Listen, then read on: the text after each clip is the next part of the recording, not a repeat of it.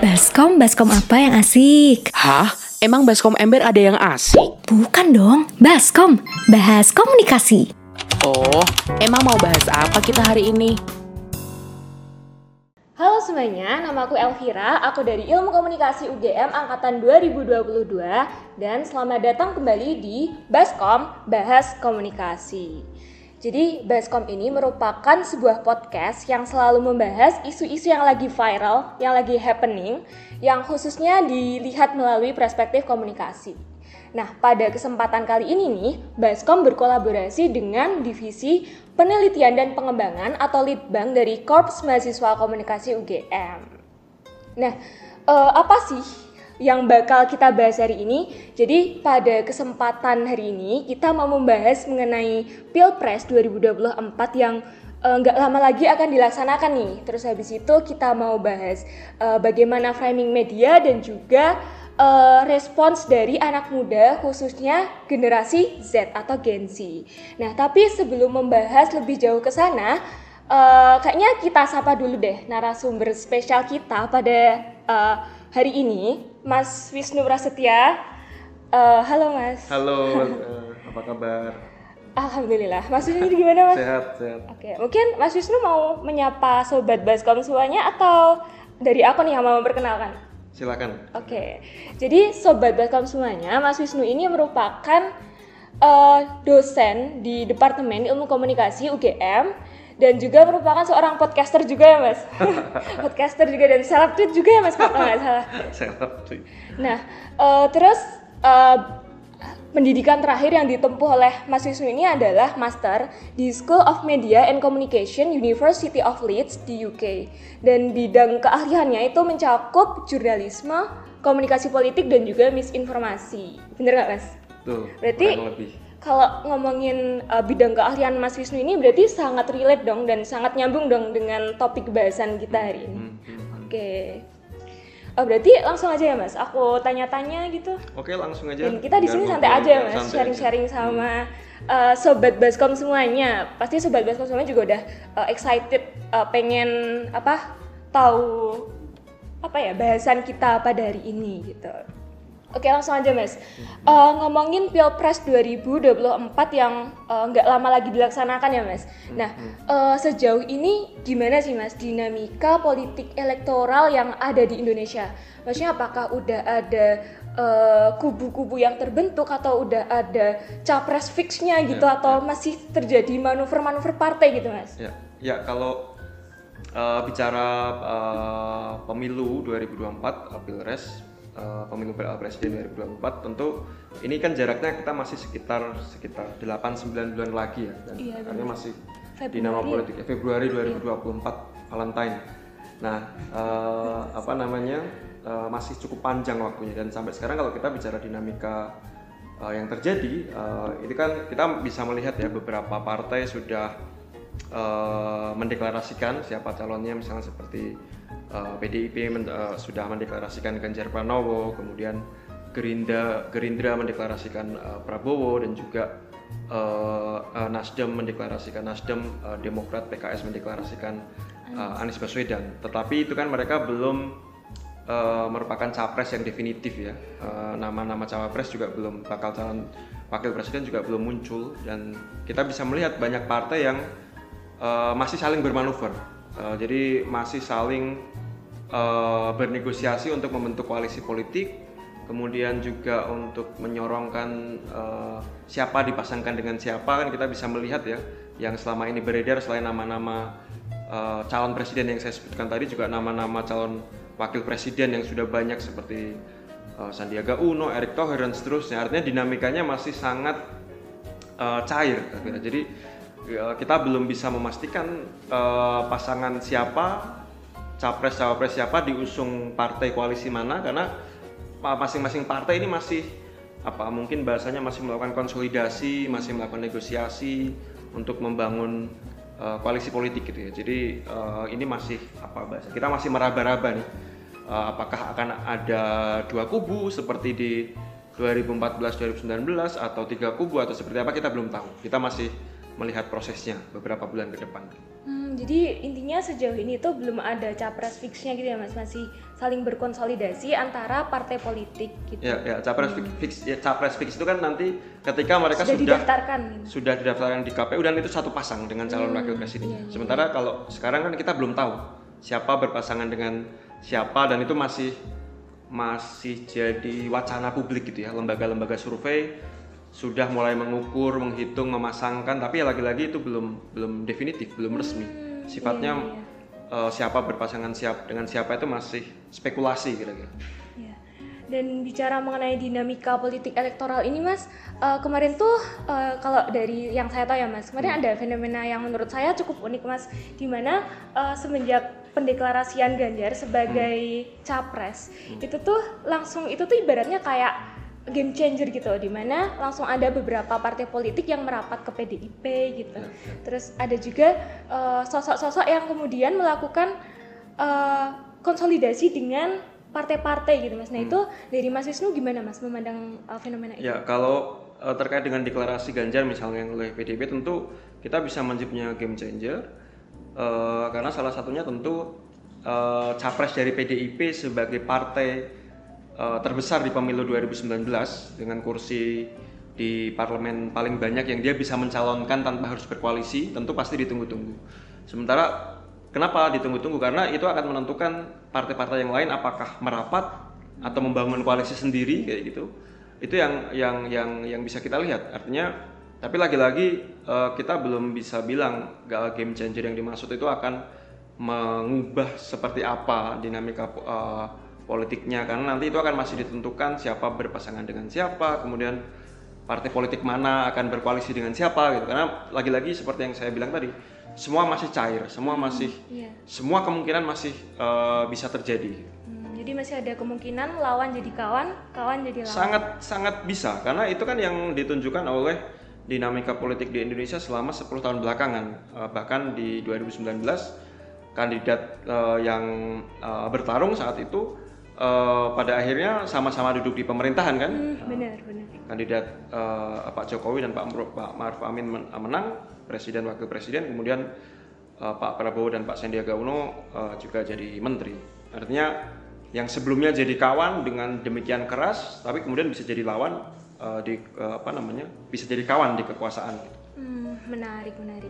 Eh, tapi ini mas, eh, bicara mengenai dinamika politik elektoral yang dari tadi kita bicara ini mas, itu kan pasti tidak bisa terlepas dari eh, media yang memberitakannya. Apalagi di era keterbukaan informasi seperti sekarang ini, di mana semua orang tuh dapat mengakses informasi-informasi tersebut tuh dengan sangat mudah. Nah, eh, sejauh ini Eh, menurut Mas Wisnu gimana sih Mas? Medi cara media itu memframing beritanya gitu.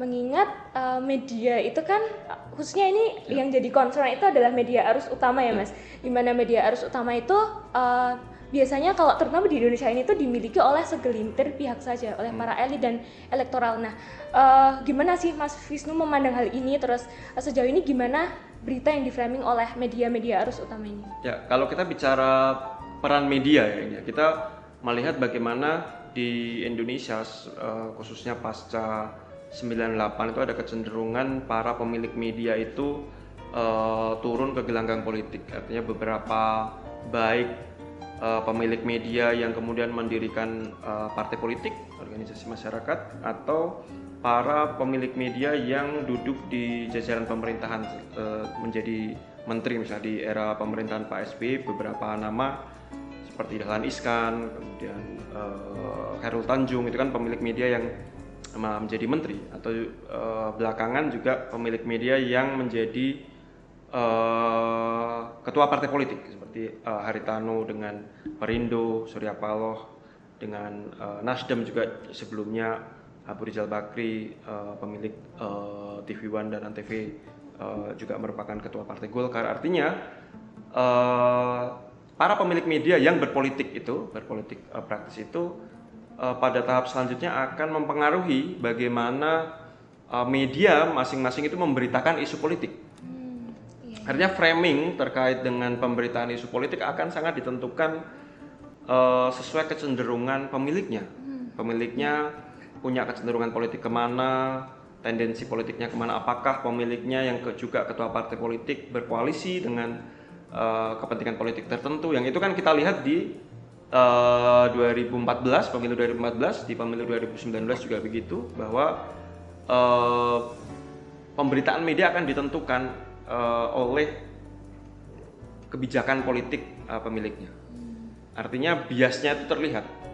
Biasnya terlihat di mana eh, media-media kemudian basis dari pemberitaannya eh, akan sangat menguntungkan eh, koalisi politik eh, yang di dalamnya ada eh, pemilik masing-masing dan sekaligus di sisi yang lain menyerang atau mengeksekusi tidak memberitakan lawan politiknya karena ya lawan politik pemilik medianya gitu. dan itu kecenderungan yang eh, saya kira di pemilu yang akan datang juga akan kita lihat gitu. karena beberapa eh, apa beberapa tendensi atau beberapa contohnya sudah mulai terlihat gitu.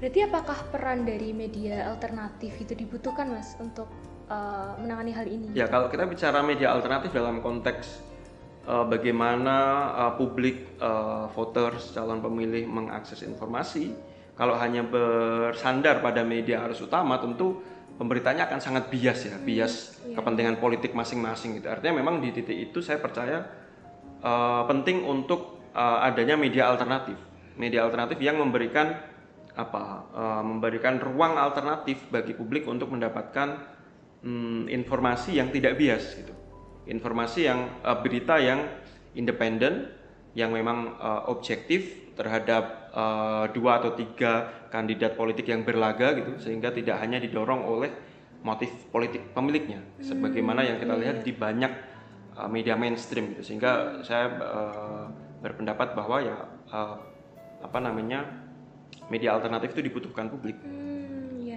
Berarti selain melihat dari media arus utama, kita harus juga melihat dari media Alternatif. alternatif, gitu, agar bisa melihat dari berbagai sisi gitu ya, Ya, mas. ya, ya. Iya, iya.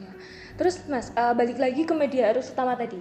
Ini karena dari kita nih sebagai eh, mahasiswa ilmu komunikasi, itu kalau sejauh yang saya pelajari ya mas, karena Hmm. saya juga masih semester 2, itu sangat erat kaitannya dengan teori agenda setting gitu mas.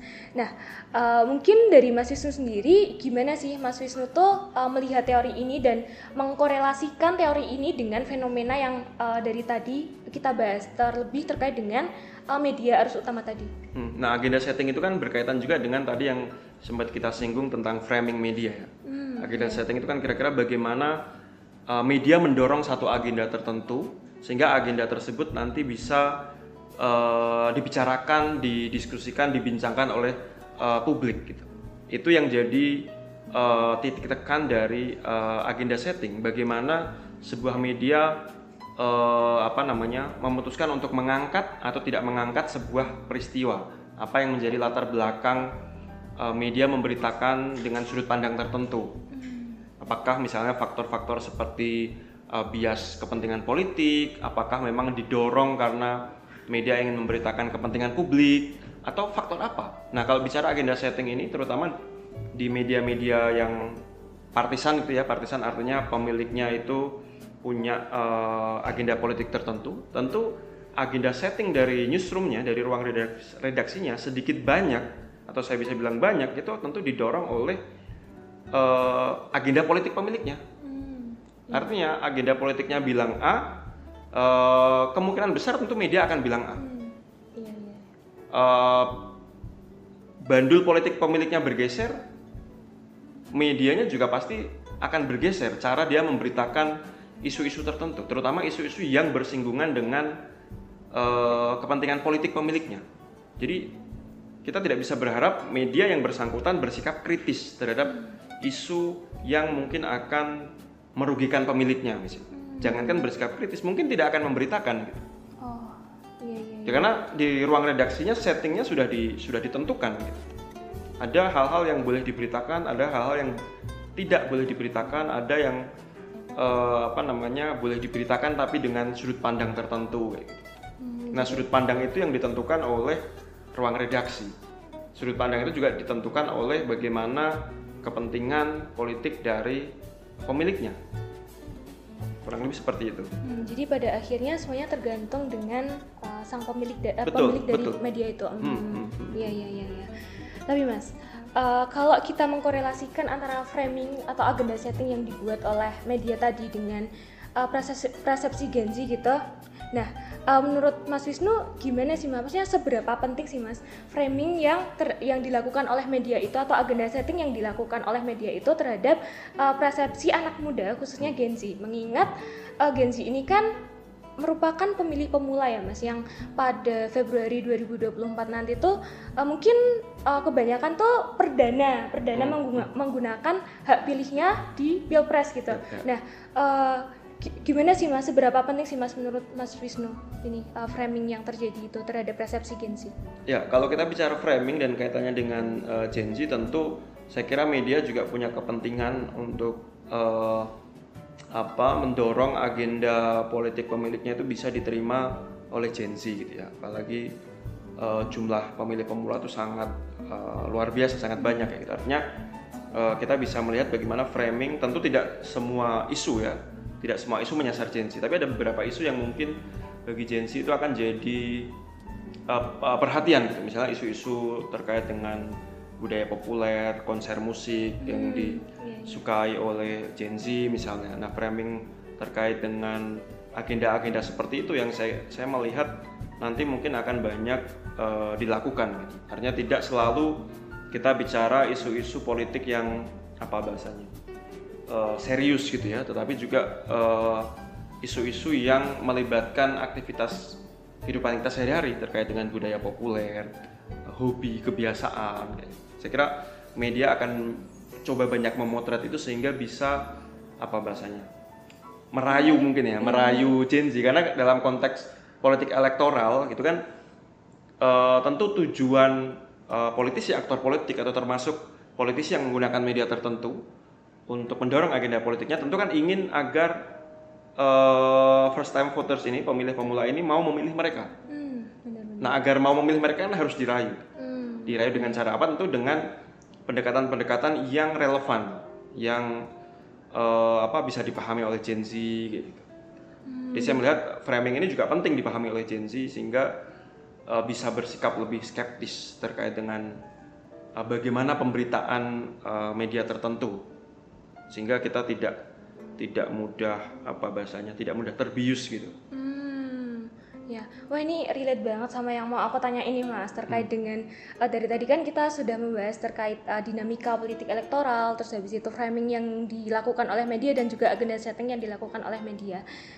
Terus uh, selanjutnya itu uh, dari Mas Wisnu sendiri ada saran atau rekomendasi atau uh, nasihat nggak sih mas kepada kita, kepada kami pemilih pemula yaitu Gen Z itu dalam menghadapi framing-framing yang dilakukan oleh media ini agar nantinya waktu uh, memilih di 2024 itu dapat lebih bijak gitu Mas dalam menggunakan hak suaranya. Tadi ya. juga udah sempat disinggung ya Mas. Nah, itu mungkin uh, dari Mas Wisnu apakah boleh dijabarkan uh, kalau lebih kalau menurutku uh, teman-teman harus pertama jelas bersikap kritis ya karena seperti yang aku sampaikan tadi uh, kita ada di situasi di mana banyak media mainstream itu punya afiliasi politik terhadap kelompok kepentingan politik tertentu. Hmm. Artinya kita tidak bisa, teman-teman tidak bisa menelan mentah-mentah pemberitaan yang dimunculkan oleh satu media saja.